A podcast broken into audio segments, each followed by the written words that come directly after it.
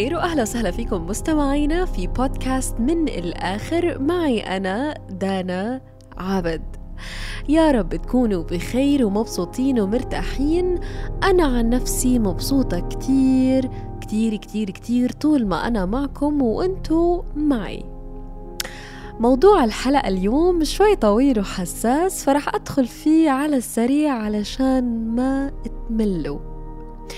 طيب كتير بنسمع عبارات طيبة القلب حماقة أو الطيبة غباء والسلوك غير عقلاني.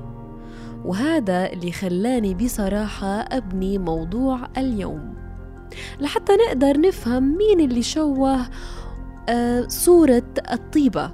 هل هم الناس أم الطيب نفسه؟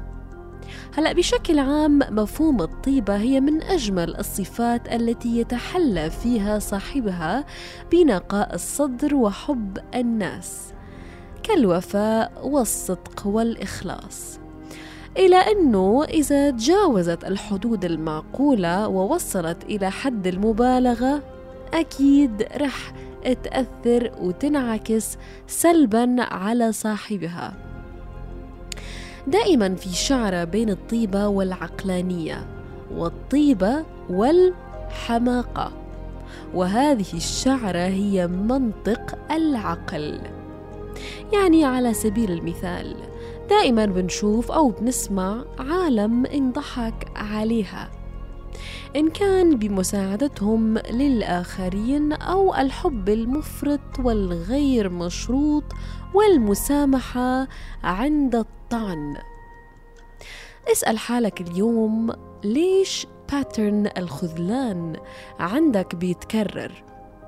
إن كان في علاقتك العاطفية أو العملية أو غيره. يعني على سبيل المثال الأول اللي أنا كتبته وبدي أحكي مع كذا مثال متقارب لهم. المثال الأول شخص بيحكي معك وقت مصلحته وانت عامل لي فيها أبو الكرم وحرام وخالص ولا معلش ووقت ما انت بتحتاجه أول واحد بيتحجج. في هذا الحال أنت مستهزأ ولست طيب. المثال الثاني بتحبي واحد كتير أو بتحب وحدة كتير. ولازم كلامه أو كلامها اللي يمشي. أو رغباتها أو رغباته أولا. وانتي بتنفذي علشان ما تخسريه وبالمقابل مرجوعك منه صفر. فأنتي مستهزأة ولستي طيبة. المثال الثالث. حدا خانك مرة أو مئة مرة. وسامحتيه أو سامحتها علشان بتحبها أو بتحبيه ومالك غيره. هون أنت ساذجة ولست طيبة والعكس صحيح. مسكين لي بكلمة ما أنا قلبي طيب وأنا ما بقدر أقسى ومخلية أمري لربي. طب تعالوا. أولا إذا تركتي علاقة مؤذية هذا الشيء ما بيلغي طيبتك. وإذا حدا طلب منك طلب وقلت لا ما بيلغي طيبتك. وإذا حدا طلب منك أو منك تسامحيه وقلتي لا ما بيلغي طيبتك. الطيبة بعيدة كل البعد عن إنك تكون أو تكوني مع احترام الشديد هزء. ورب العالمين أمرنا بالأخذ بالأسباب ولا يلدغ المؤمن من جحر مرتين. يعني مش مش مش من نفس الشخص بس. أنت لا تلدغ نفسك في نفس الموقف مرتين. طيبتك هاي خليها لنفسك حن عليها وارحمها من أذى الناس وأعطيها للي بقدرها وفقط. لازم ويجب التيقن أن الطيبة ما بتلغي دور العقل. هي فقط تحكم العقل بالوقت المناسب بهدف اتخاذ القرار السليم. حتى ولو كان القرار الظاهر للأغلبية أحيانا قاسي نوعا ما. ولكنه بيحمل بين طياته إيجابيات وفوائد أكيد رح تشوفها بالمستقبل لأنه بيبعد الضرر عن الشخص الطيب وعن الآخرين. لازم نفهم أنه الطيبة الزائدة تحت مفهوم حسن الظن رح تعميك أو رح تعمي صاحبها. يعني كترة الثقة الزايدة عن اللزوم ونحكي الله كريم هذه نهايتها مأساوية. إذا أنت وأصحابك أو صاحبك داخلين شراكة أو business خلي بينكم عقد عمل. إذا أنتوا أقارب خلي بينكم عقد عمل أثناء دخولكم في أي شراكة عمل أو however كان حتى إنك أخذت له لون على سبيل المثال. إذا كان زوجك أو حبيبك أو خطيبك أو صديقك أو أو أو خلي بينكم عقد عمل. إنك تحمي نفسك من الأذى هذا ذكاء وليس شك أو قسوة. في فرق كتير كبير إني أنا شاكة فيك وإنه أنا بدي أحمي نفسي. لأنه الطيبة الزايدة وحسن الظن رح يفتح الباب على مصراعي. وكتير ما بنسمع مع الأسف كلمة هذا طيب هذا درويش ما رح يدقق بالموضوع فكك منه. ما تسمحوا لأي مخلوق كان يتجرأ حتى بينه وبين حاله أنه يقلل من شأنكم بسبب الطيبة المفرطة. علشان هيك لابد إن نقدم العقل قبل العاطفة لأنه العقل يزن الأمور بحكمة وعقلانية. الطيبة المتوازنة ما بتغني عن الذكاء وحب الخير للغير والتسامح بالقدر المعقول. ساعد وقدم الخير وأحسن الظن أنا مش ضد. ولكن عليك أن تتوقع واحد بالمية على الأقل شر. مش لأنه الشخص اللي أمامك شرير لا. علشان لو شو ما صار على الأقل تكون مجهز نفسك أو خططك على بلان بي فإذا طيبة القلب وحسن الظن بالآخرين لا يعتبر عيبا أو ضعفا في الشخصية. ابدا بل هو شيء جميل يتحلى به الكثير من الأشخاص ذو الصفات السامية والنبيلة. بس هلأ خليني أحكي كيف ممكن نركلج عداد الطيبة. يعني كيف ممكن تكون أنت عقلاني بس طيب يعني الطيبة العقلانية.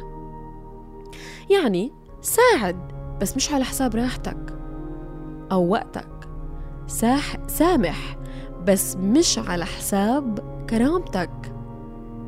احسن الظن بس بحدود المعقول ومن بعد تجارب أنت اختبرت هذا الشخص فيها مش من تجارب الناس فيه. هون أنت حطيت لطيبتك حد وهون أنت حافظت على طيبتك من الانعدام. كتير بنلاقي أشخاص مع الأسف بياكلوا كف ورا كف ورا كف وبالأخير بصيروا سوداويين. فجأة بيتحول كل الناس عندهم حرامية وخونة و و و لأنهم ما حطوا لطيبتهم حد فأصبحوا من الفئة السوداوية يعني عندهم extreme أسود extreme أبيض ما في in between وعلشان تكون in between لازم تحط لطيبتك حد علشان ما تنعدم. طيب أنا عملت بحث في الموضوع قلت خليني أشوف شو رأي العالم أو الرأي العام مش بس أنا شو رأيي. ولقيت في مقال في صحيفة الإمارات اليوم كاتبين في العنوان التالي هل طيبة القلب تؤدي إلى الإفلاس؟ ومش غريب أبدا العنوان لأنه مريت بهيك ظروف وهيك موضوع. المهم وجدوا أن في دراسة أمريكية حديثة أنه بالفعل هناك علاقة بين طيبة القلب وقلة المال مشيرة إلى أن الأشخاص الطيبين بيكونوا مفلسين غالباً. شارك في الدراسة ساندرا ميتس عالمة الاجتماع الحاسوبي في كلية إدارة الأعمال في مدينة نيويورك الأمريكية. وزميلها جو جلادستون وخضع الأشخاص لاختبارات الشخصية ضمن الدراسة اللي عملوها. وحصلوا على نتائج أن الأشخاص الذين سجلوا نتيجة الأعلى لطفا خلال الاختبارات ترتفع لديهم احتمالية أن ينتهي بهم الأمر للمرور بضائقة مالية كبيرة وذلك بسبب إدخارهم الكبير لأصدقائهم وانضمامهم لأعمال خيرية وجمعيات خيرية. وأكدوا أن هذا الفئة هي مخصوصة للفئة الأقل دخلاً. وحملت الدراسة عنوان رجال طيبون ينتهون بسرعة وترابط الطيبة بالمشقة الاقتصادية. يعني هدول العالم اللي طيبتهم أدت إلى ضائقة مادية رجعت لهم بالأذى على نفسهم الغير مباشر. يعني صاروا مديونين على حساب نفسهم بس علشان والله غيري محتاجني. طب ليه؟ واي ساعد وتصدق وزكي بس سد ديونك بالأول. رب العالمين قال الأقربون أولى بالمعروف. ونفس الشيء ينطبق على المشاعر. ما تصرف من رصيد مشاعرك على أشخاص ما استثمروا أصلا فيه لأنه والله رح تصفي بال minus. okay؟ فمن الآخر اللي بدي أحكيه إنه الحنية والطيبة كتير حلوين بيجننوا وهدول صفات أنا بعشقها وبدور عليها بالشخص اللي رح يجي إن شاء الله يكمل معي حياتي لأنه أنا وقليل من الأشخاص اللي بنحصن القلوب الطيبة ونعلم تماما كم هي نادرة وصعب نلاقيها. بس بنفس الوقت يجب أن يكون هدفي وهدفك هو إيجاد الأشخاص اللي طيبتهم معقولة وموزونة علشان ما يضيعونا بالإفلاس أو خيبات الأمل معهم. ف رح تلاقوا اللي يقدر ويحصن طيبتكم وقلبكم. بس الله يخليكم بي سلكتيف وبشويش على قلبك. لأنه ما حدا رح يطبطب على قلبك غير نفسك. فحبة حبة. وبالنيابة عن كل من استغل حنيتك وطيبتك. ما عليك. رح تتعوض إن شاء الله. رح تلاقي اللي داري قلبك يوما ما. وهذا وعد. وفي حال ما سمعتها اليوم أنا والكثير من الطيبين بنقدر طيبتك وقلبك وتسامحك ورحابة صدرك وبالأخص بالأخص حنيتك. حني وحنيته مو معقولة فدوى روحي قلبه فدوى الطولان. حنين وحنيته